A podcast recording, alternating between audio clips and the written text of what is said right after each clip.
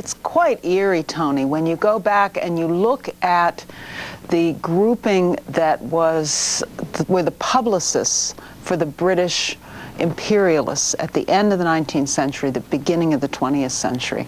And you look particularly at people like in the Fabian Society, people in the Coefficients Club like H.G. Wells and uh, Bertrand Russell, Lord Bertrand Russell. And you see that they had a plan for reorganizing the world that would permit permanent control by their class, by Bertrand Russell's class, Wells was a commoner, uh, but that would allow them to control through mind control, through drugs, through culture, uh, the entire power over the universe. And they wrote about it. Mr. Wells, have you any uh, uh, solution for the very unhappy state of affairs that uh, is facing the world today? It seems to me that many things besides the pound are threatened with collapse. The financial credit system is not working today. We are we have increased the productivity of our social of our economic organization so greatly that a smaller and smaller proportion of people can produce everything that we need. The consequence is that a larger and larger number of people are being forced out of employment and are unable to consume. Well, remedies for national competition, disarmament, reduction of armed forces and lowering of tariffs. Secondly, for currency, a world conference and world action. And, as I've already said, for the third thing, overproduction, communal buying, public employment, public enterprise taking the place of private enterprise for profit.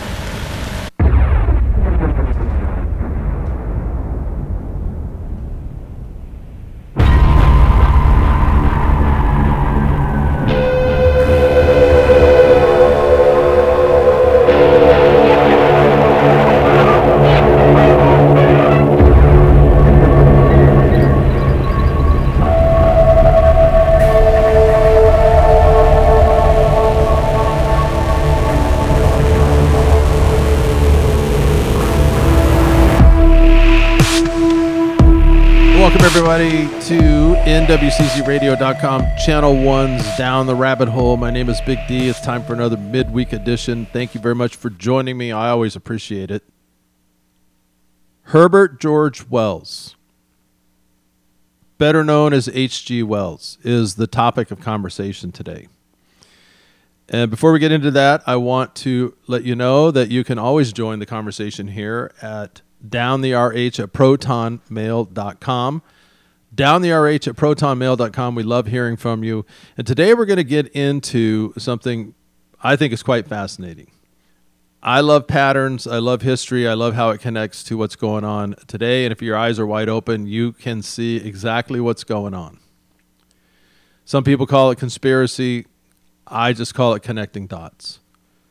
And there is a book put out by John Coleman about the Notorious Committee of 300. If you listen to the midweek show, I did an entire show on the Committee of 300. They're basically a group of powerful elites founded in, I think, 1727 by some British aristocracy, some higher ups who would like to rule the world. Are they the Illuminati? I don't know. They're certainly an arm of the Illuminati, if nothing else. Perhaps they control the Illuminati. We don't know.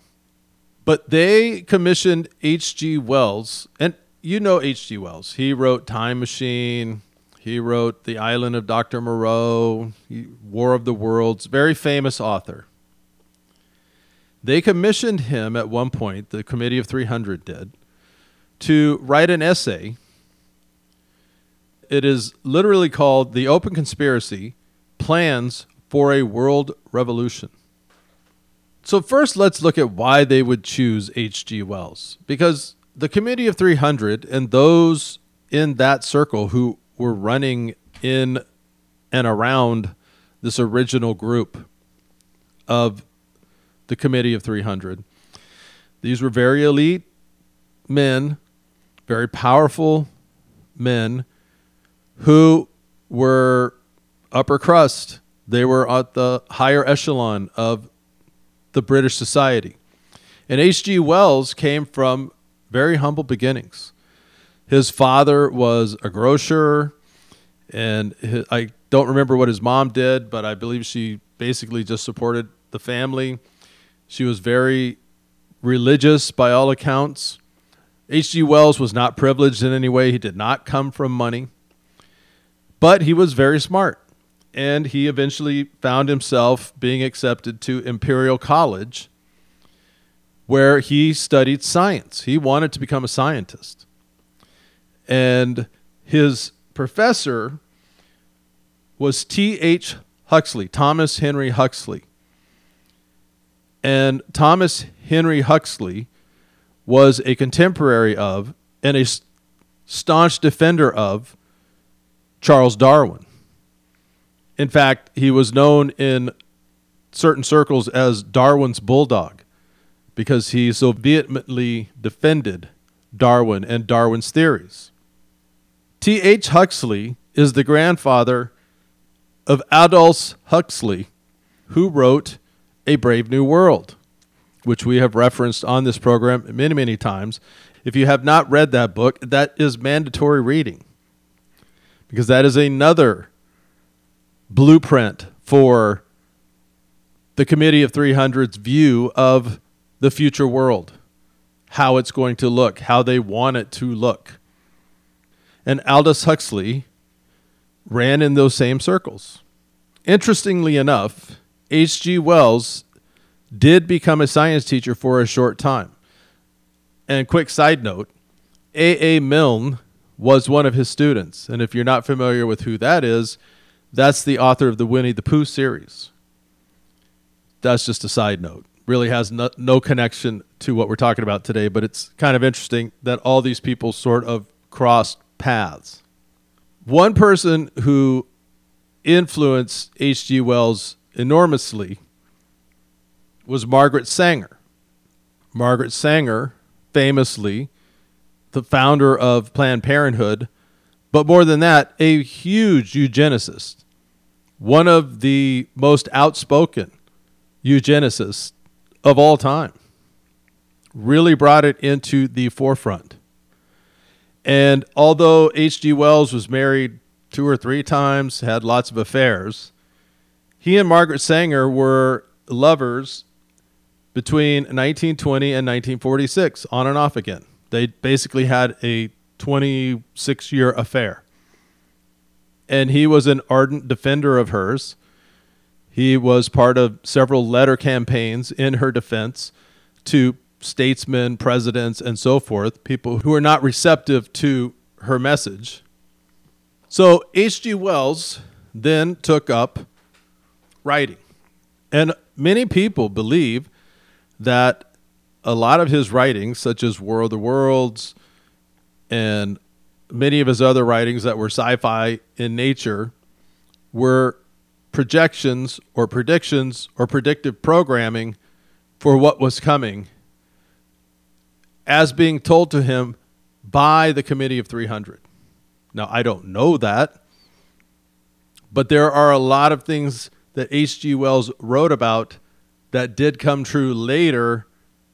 And so, was it science imitating art, or was it art dictating science? I don't know that we'll ever truly know the answer to that. But that is a charge that is out there. What is not debatable, however, is this essay that he wrote, The Open Conspiracy uh, Plans for a World Revolution. And in this open conspiracy, he, op- he begins with this statement The open conspiracy will first appear, I believe, as a conscious organization of intelligent and, in some cases, wealthy men, as a movement having distinct social and political aims.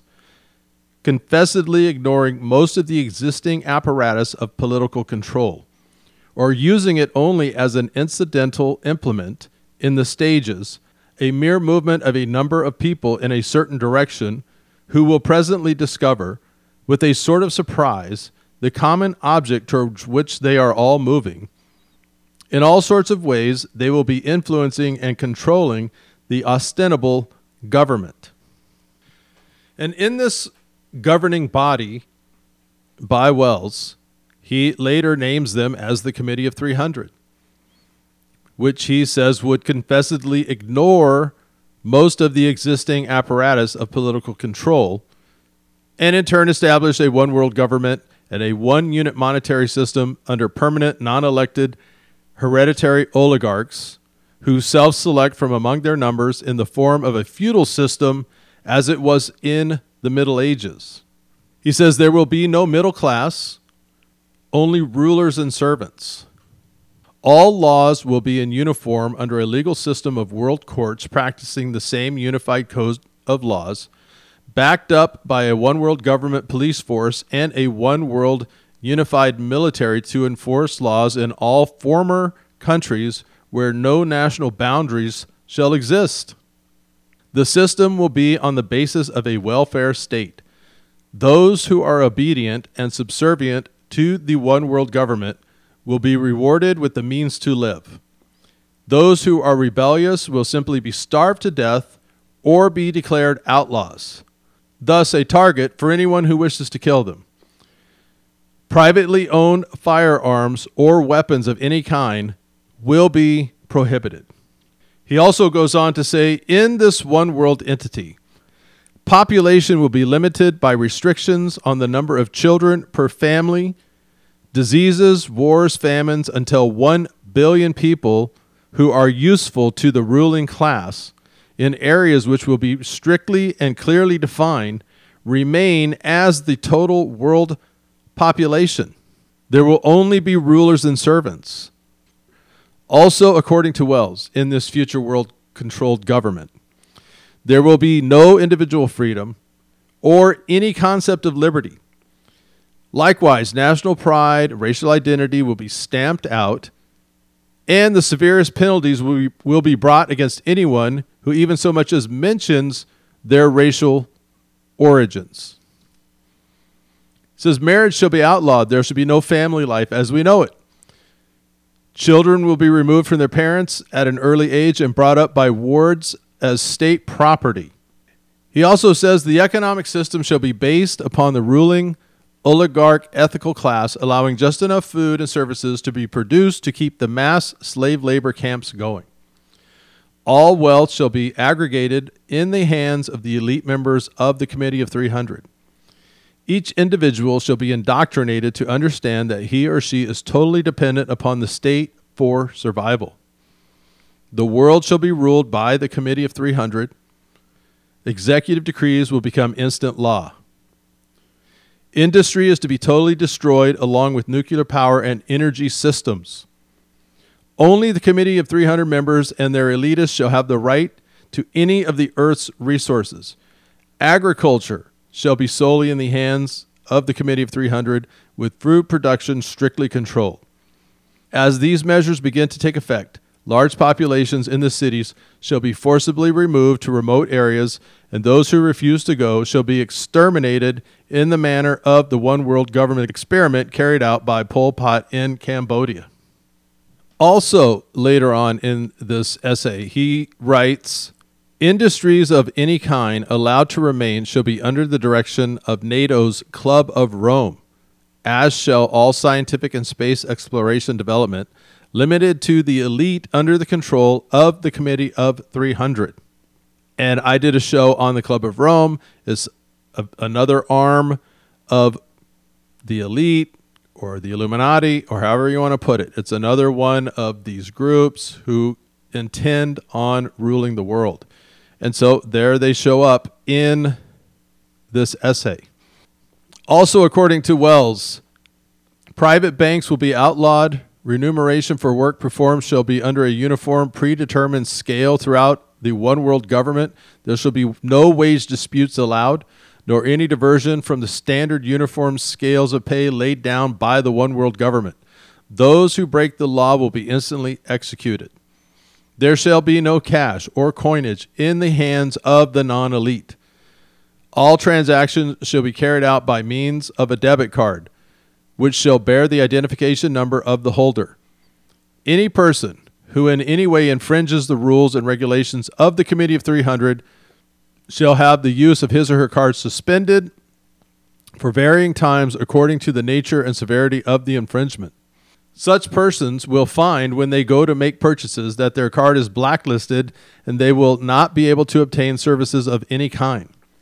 Attempts to trade, quote, old coins, that is to say, silver coins of previous and now defunct nations, shall be treated as a capital crime, such as subject to the death penalty.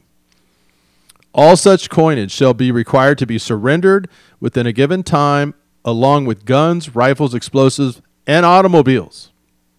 Only the elite, one world government, high ranking functionaries will be allowed private transport, weapons, coinage, and automobiles.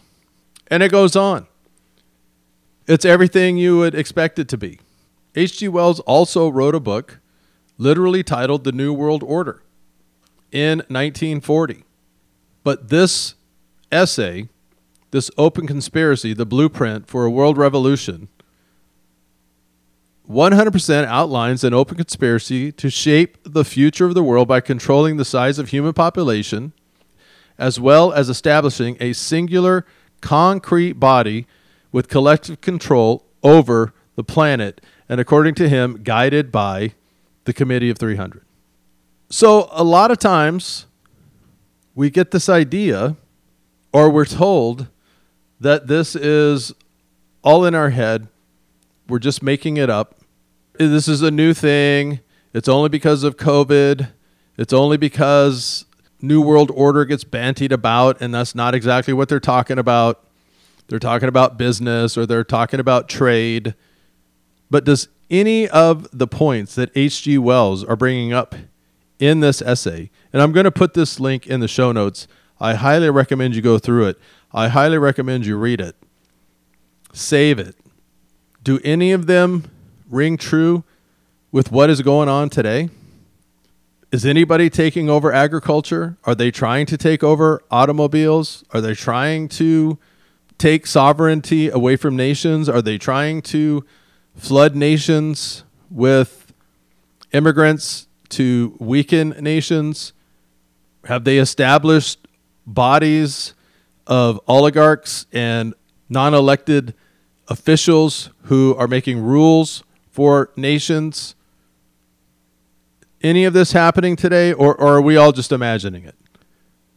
Did H.G. Wells just have this uncanny knack of looking into the future and hitting a few things here, a few things there? I highly recommend that you read this article, and if you can get a hold of the essay, read the essay in full. It is well worth it. Also, according to John Coleman's book, The Story of the Committee of 300, he cites in his book, this is also a, an excerpt from this open conspiracy blueprint.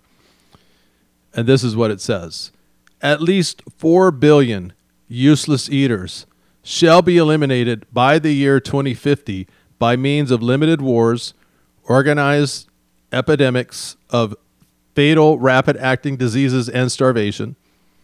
Energy, food, and water shall be kept at subsistence levels for the non elite, starting with the white population of Western Europe and North America and then spreading to the other races.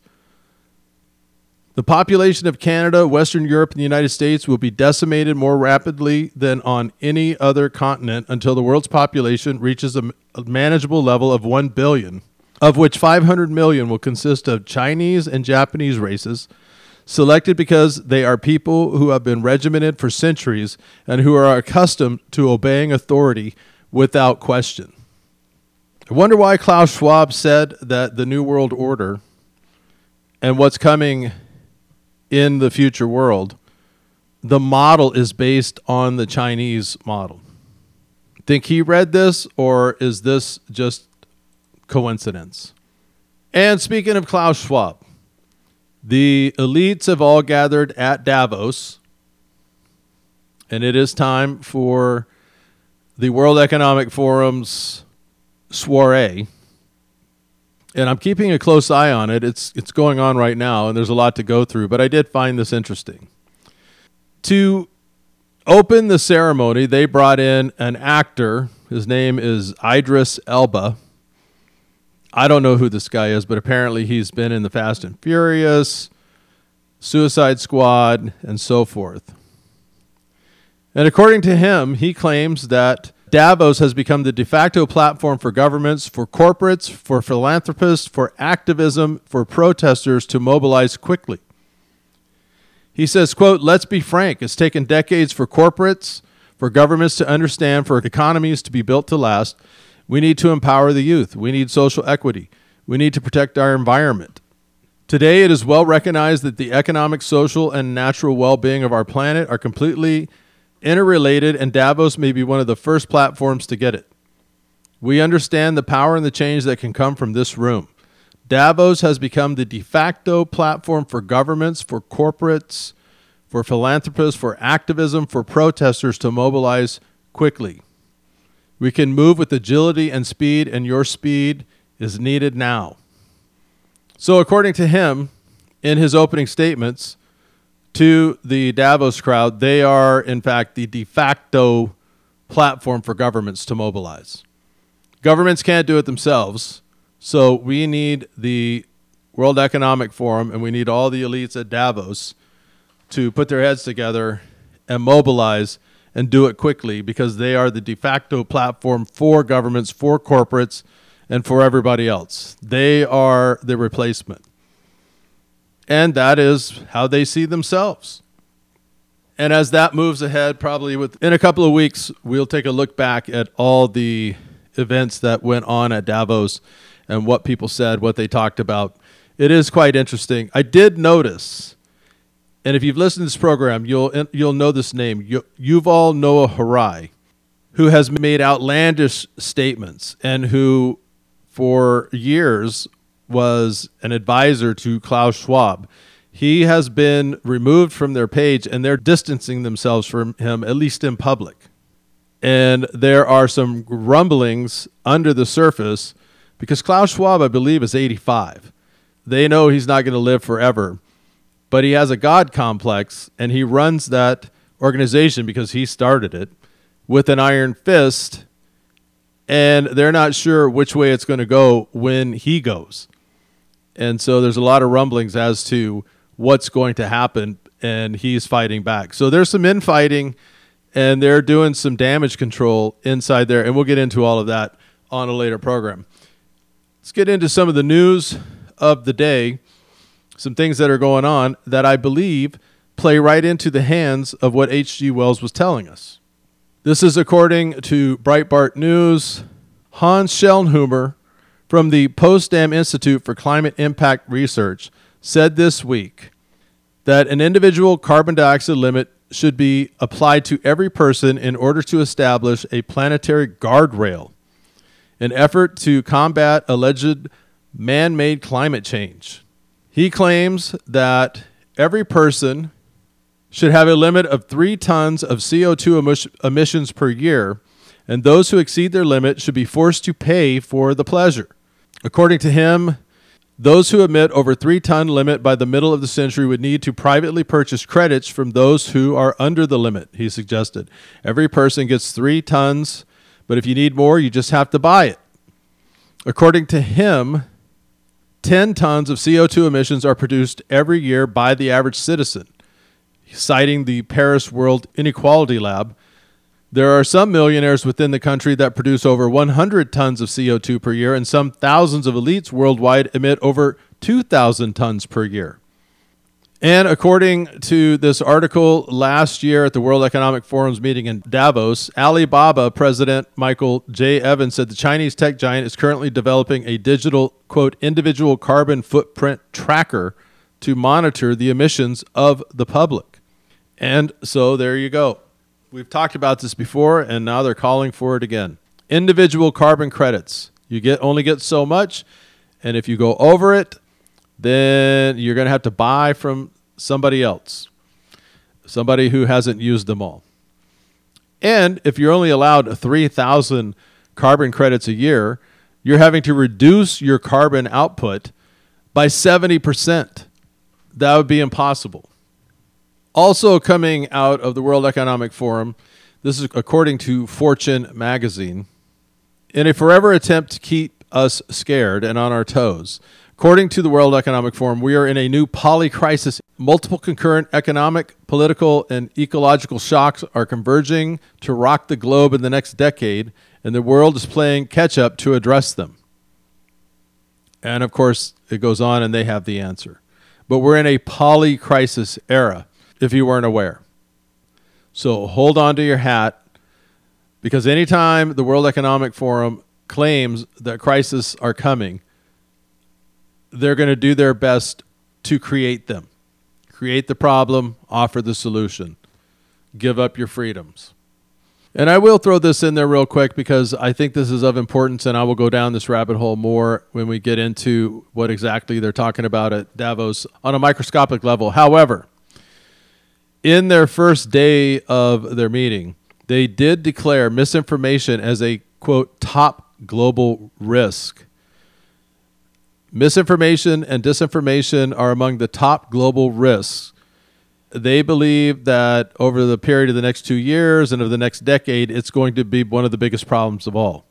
And so, if you thought that censorship was going away because Elon Musk bought Twitter, I'm sorry to tell you that it is probably only going to get ramped up even more because they are not happy about that. And they consider anything that doesn't come out of their mouths to be misinformation or disinformation.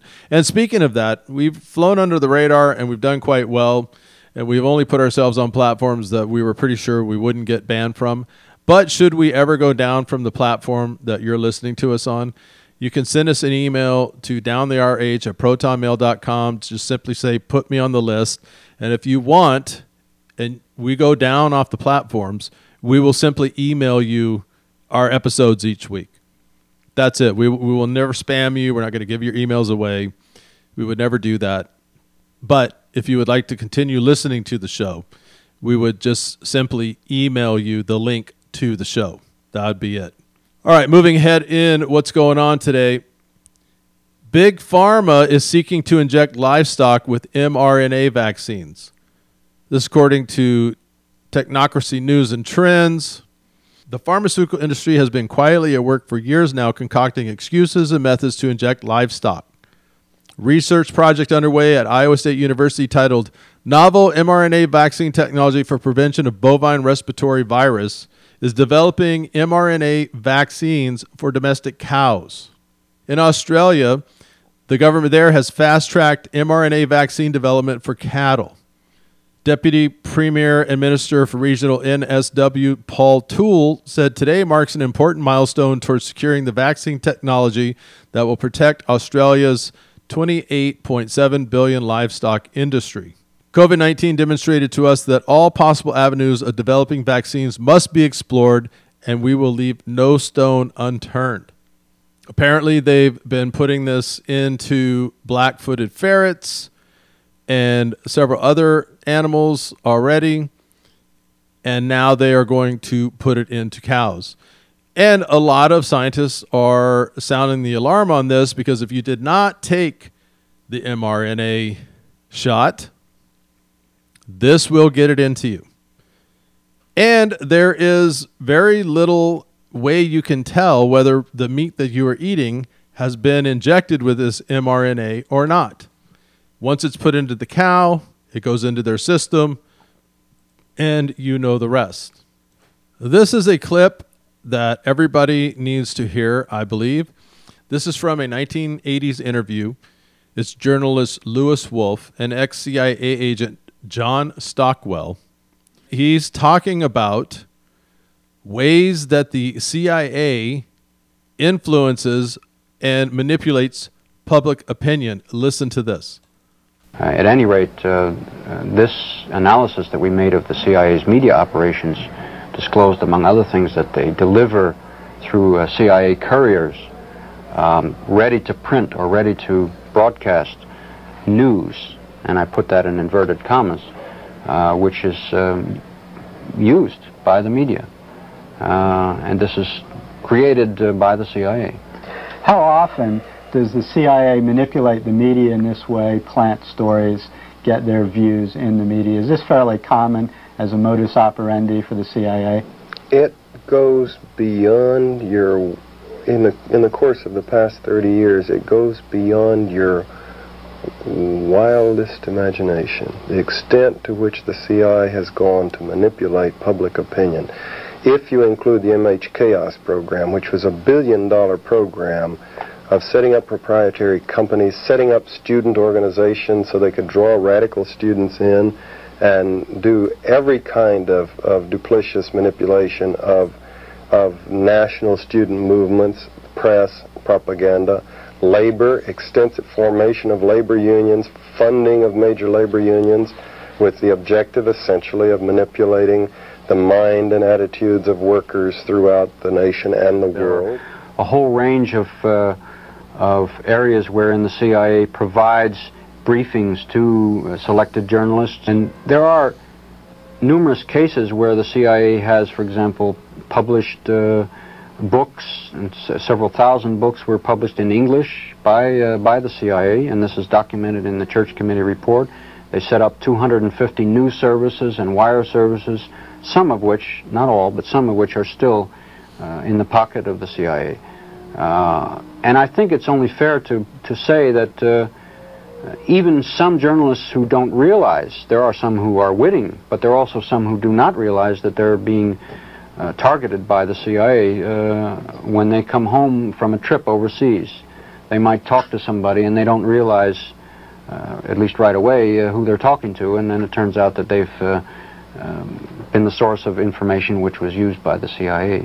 Now, of course, the CIA is in the United States, but in every country there's an equivalent to the CIA. And using the Socratic method of questioning, does it seem like the CIA is operating in the best interest of its citizens? Does it seem it is operating in the best interest of the government? Or is it a tool of the government? Or are they operating outside of the government? Are they their own entity? And if they are, who are they answering to? Why would they be doing these things? And the CIA has been busted over and over and over again in the United States, perpetrating all kinds of heinous acts upon American citizens. Why is this agency allowed to do this, and why do they still exist? How is it that very, very few are ever held accountable for the things that they do? In Australia, they are concerned that they cannot stop misinformation in private conversations. Australian authorities have updated their misinformation code, but remain unhappy that large end to end encrypted apps are still not, quote, regulated in a way they would find satisfactory. Despite the fact that the update does what various governments like the most, they leave a lot of room to interpret the rules as best suits them. Thus, harm is now communication that represents, quote, quote, serious and credible threat. And the previous definition is that this threat must also be imminent. However, that is no longer included in the wording. The code in question, which was published late last month, is said to be voluntary and concerns combating whatever's flagged as disinformation and misinformation. But now the Australian Communications and Media Authority, better known as the ACMA, is making it clear that that is not nearly enough. What they're concerned about is that Apple, Google, Facebook, TikTok, Twitter, you can message each other and they can't regulate that. And so now they would like these social media platforms to turn over their data so that they can go through it and see if you're messaging others with misinformation. They say, quote, specifically, the, p- the push is to make those behind social media hand over information about post and audience. The ACMA is particularly concerned with what they see as the lack of a, quote, robust framework that would expand the code to cover the propagation of mis and disinformation on messaging services that facilitate large scale group messaging. They also talk about WhatsApp, Facebook Messenger, and so forth. False rumors, scares. They want to know if you're if you're messaging your friends. Maybe you're sending the link to this show, and that is some serious mis and disinformation. How does this play into the H.G. Wells essay? Switzerland is mulling ban on electric cars amid energy shortages. As a result of the ongoing energy crisis throughout Europe, Switzerland is now considering a ban on the use of electric cars for non essential purposes. So, force everybody into electric cars. Use propaganda because, and, and get everybody out of their gas guzzling, CO2 belching cars, you know, those horrible things that everyone likes to drive. Force them into electric cars, and they've been quite successful over in Switzerland. And now, they are considering banning them or at least partially banning them as part of a measure aimed to saving electricity. And haven't we talked about this? There is no way that if everybody bought electric cars, the grid could handle it. It cannot. And so it's much easier for them to regulate electricity, to shut it off, to shut them down than it is to regulate gas. And that is part of the overall plan is to get you out of your car. Their suggestions are to ride buses and of course to take ride sharing services, which of course is always the case. And eventually the government plans on owning and operating all of those so you will be dependent upon them for your transportation. And it won't be at your leisure either. It will be timed. It will be. Have you ever taken a bus across town, had to make several connections, try to get somewhere? It's almost impossible. And because I don't want to let this go, I found this interesting.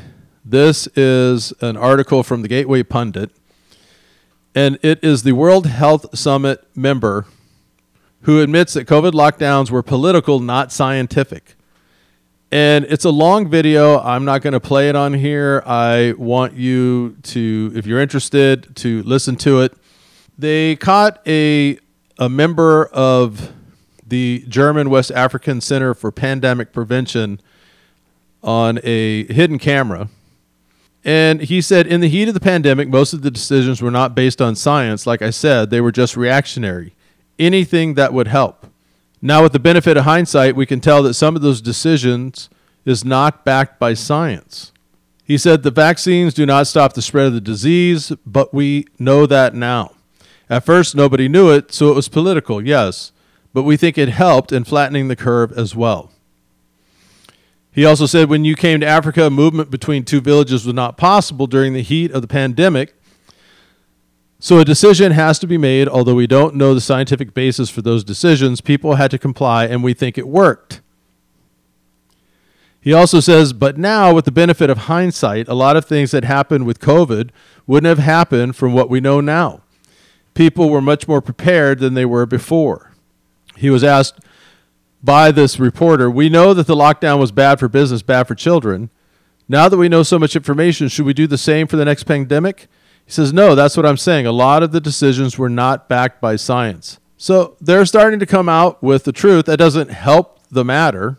And if you watch this video, it's interesting because he also talks about in there about how, and it's something I've been saying for a long time, how they watched how people responded and they took notes.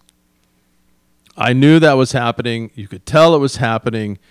And so they are regrouping so that when the next one comes, they know who will do what and how to get to those people. This is another article I'm going to put in the show notes. It's from Summit News. FDA vaccine committee member calls for an end to mass COVID vaccinations. says we should stop trying to prevent all symptomatic infections in healthy young people. This person's name is Dr. Paul Offit.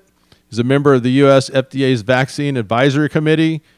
He's also written for the New England Journal of Medicine, world's top medical journal.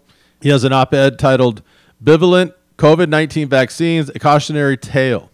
He says, I believe we should stop trying to prevent all symptomatic infections in healthy young people by boosting them with vaccines containing mRNA from strains that might disappear a few months later. And I will put this in here. It's a lot of technical jargon, but basically, he goes into a lot of the numbers. And his conclusion is we need to stop these mass vaccines. Now, this was a person who, you know, in the height of COVID would have been shut down, would have been called a lunatic, would have been banned. Now these people are kind of coming out of the woodwork now, years later, and saying, "Oh, yeah, I um, I either made a mistake or we've seen the data now, and it's not a good idea." But remember back to the time when these people were not allowed to speak, and we were not allowed to question the science. And speaking of coming out and talking about things that we knew at the time but weren't allowed to talk about, this is a one Bill Gates who would like to inform us maybe we should have done things differently. No apologies here. And particularly pay attention to what he says at the end about his children. There's a lot of uncertainty about, for example, school shutdowns. Uh, to this day, you know, there's still arguments about uh, how many cases that avoided. It's pretty clear because young people uh, don't get sick from the disease very often uh, that we probably, if we knew everything we know today, we would have shut schools down a lot less than we did during this pandemic. I mean, yes, it's tricky for the elder adults, it's tricky uh, in a lot of ways. And you mean by that high school and under? Exactly. Uh, you know, for college, going virtual tends to work awfully well. The infection levels are a little higher as you get up into that age group. But K through 12, we have a learning deficit that will take us a long time to erase that. And sadly, it's a deficit where the inner city is where it's almost two years, suburban schools less, private schools in some cases, uh, like my kids, almost no deficit at all. Bill, you knew all of that, but you decided to run with it anyway because you needed to get your shots into everybody's arms, and you were the COVID expert, and you, at the time, we were saying we need to shut everything down because that was going to help everybody. Interestingly enough, he says at the end, it didn't affect his kids because they're in private school.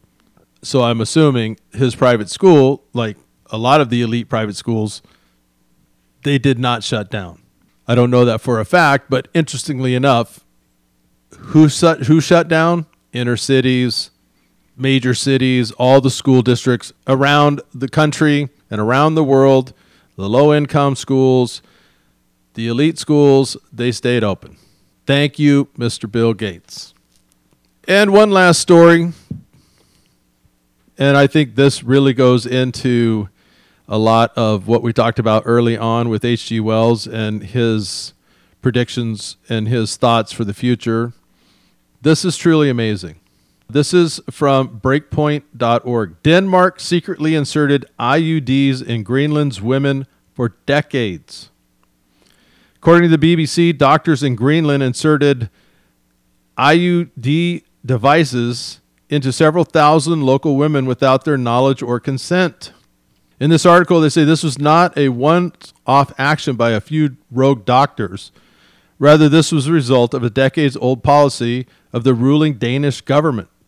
The Danish authorities noticed a dramatic growth in the native Inuit population, a growth ironically due to the wonders of modern health care. The decision was made to artificially limit the ability of Inuit women to have children. This decision was started from the now discredited theories about the quote dangers of overpopulation.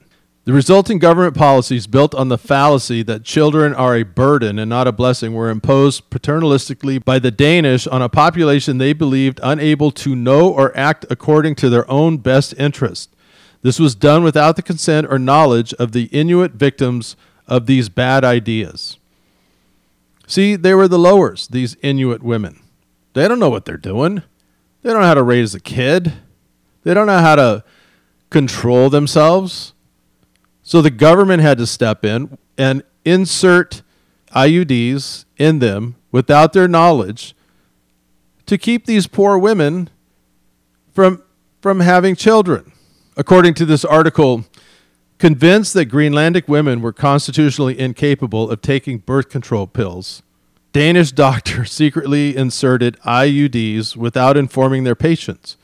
A source told Danish journalists that doctors joked about Inuit women wanting treatment for swollen fingers only for them to leave the clinic with an IUD. Yeah, because it's really hard to teach a woman, an Inuit woman, to take a take a pill.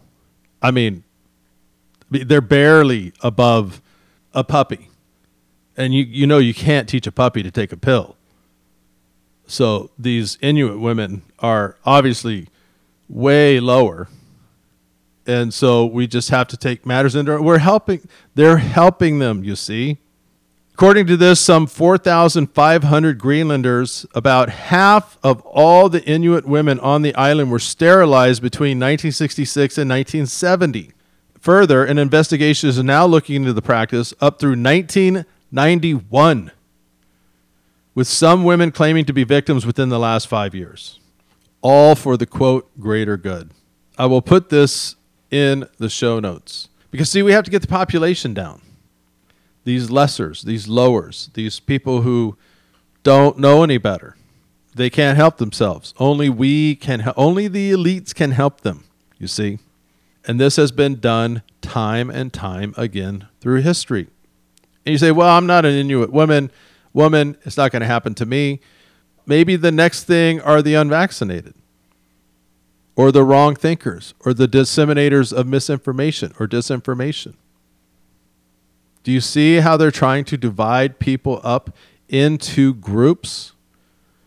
And then you other that group and you turn the rest of the crowd against them. Eventually, the crowd's going to turn on you because they want to get it down to the elites and the pawns.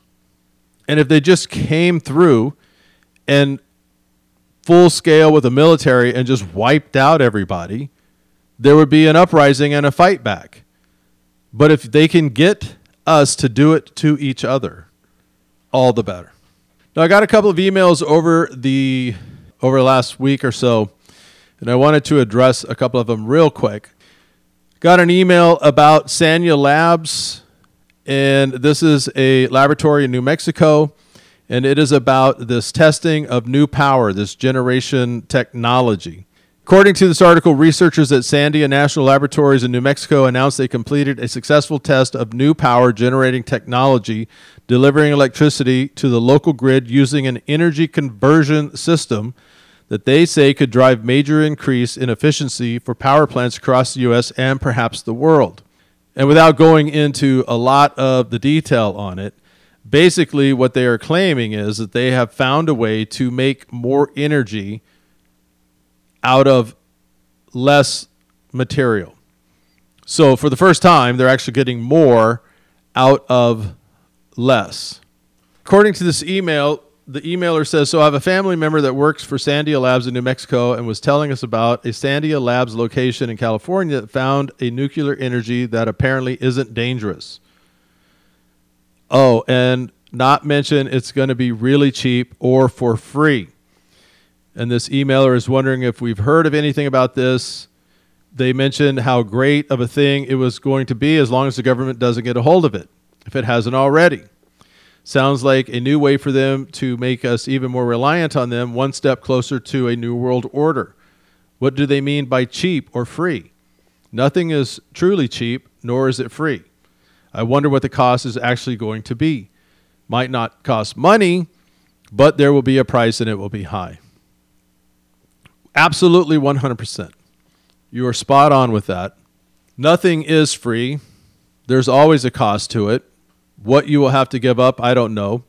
And this is my worry with even with Elon Musk. I think Elon Musk has some great ideas and I think he is getting a lot of it.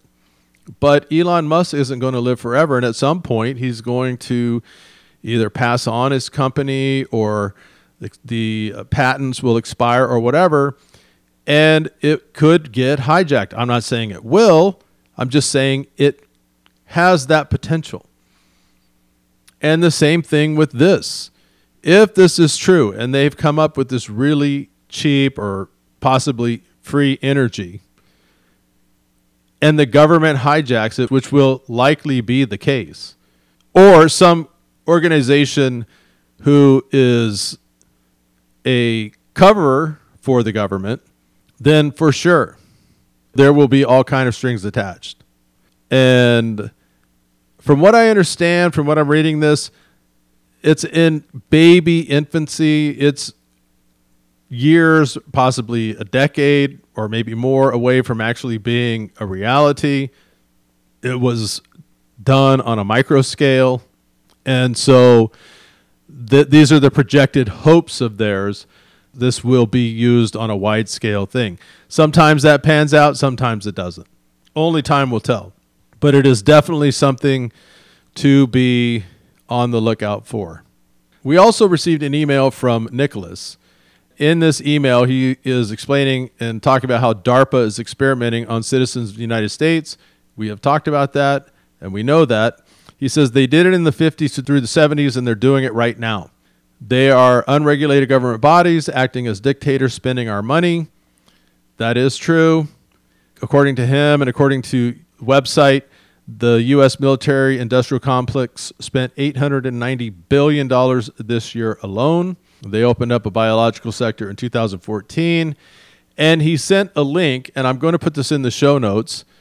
It's called U.S. Atrocities, and it is quite fascinating. It's a timeline of a lot of the DARPA experiments on U.S. citizens. So if you have somebody in your life, when you talk about this, and they say there is no proof of this, this is all conspiracy, put this in your file. It has links, it has verification for the LSD experiments, the experiments on veterans, the experiments on orphans, and it goes on and on and on. Their secret virus testing in the New York subway, a lot of these things we've talked about. It's quite extensive. It's a very well done page and I would like to provide that to you. So go into the show notes, uh, look for usatrocities.webador.com, and it is titled U.S. History Tied to Human Experimentation. It's fantastic, and I thank Nicholas for sending that in. All right, before I get on out of here, I haven't done a book review in a while, and so I want to direct your attention to a book that I think you should all read. It is titled The Road to Serfdom and it is by F.A. Hayek. It is a wonderful book. It's a classic work on political philosophy. If you've ever read Thomas Sowell, this is a great companion to Thomas Sowell. This, this is probably the original Thomas Sowell right here. It's fascinating in the way that when he wrote this, this was post World War II. It was originally published in 1944. Great Britain was at this crossroads as to how they were going to rebuild and where they're going to rebuild in a socialist style or in a free market or capitalist system. And F.A. Hayek, in this book, The Road to Serfdom, charts out both courses of these, takes them to their logical conclusions. And it is a fascinating piece of work. And it eerily shows a lot of what's going on today this push towards socialism, the promises they make, versus the reality of the situation. So I highly, highly recommend it. The Road to Serfdom, F.A. Hayek. And also, real quick, as a bonus, if you can get a hold of it, it's basically a pamphlet. It's a booklet. It's not very long, it's maybe 50 pages long. To go along with this book, The Road to Serfdom, I highly recommend Lenin on the Cultural Revolution. It's titled Lenin on the Cultural Revolution. It's by Vladimir Gorbunov. G O R B U N O V. There's plenty of PDF files online that you can just either download it or read it on there. I have an actual physical copy. I highly recommend it. It's a really quick read, but it again, it's a great companion to The Road to Serfdom, Lenin on the Cultural Revolution. It too explains a lot of how Lenin operated. And what you're going to find out is that a lot of the Lenin tactics that he used during his Cultural Revolution there is what is being used today, right alongside with all the stuff from COVID. A lot of the things that came out of COVID are straight out of this Cultural Revolution and also a color revolution, which is different, but they borrowed from each other. So, anyway, check those two out Road to Serfdom, F.A. Hayek, and Lenin on the Cultural Revolution by Vladimir Gorbunov. And I think they will be worthy additions to your library. All right, we'll be back on Sunday. Brandon and I, we look forward to that. Thank you so much for your time today. All the links are in the show notes. I hope you take advantage of that. And until then, have a great week. I'm Big D, and I'm out of here.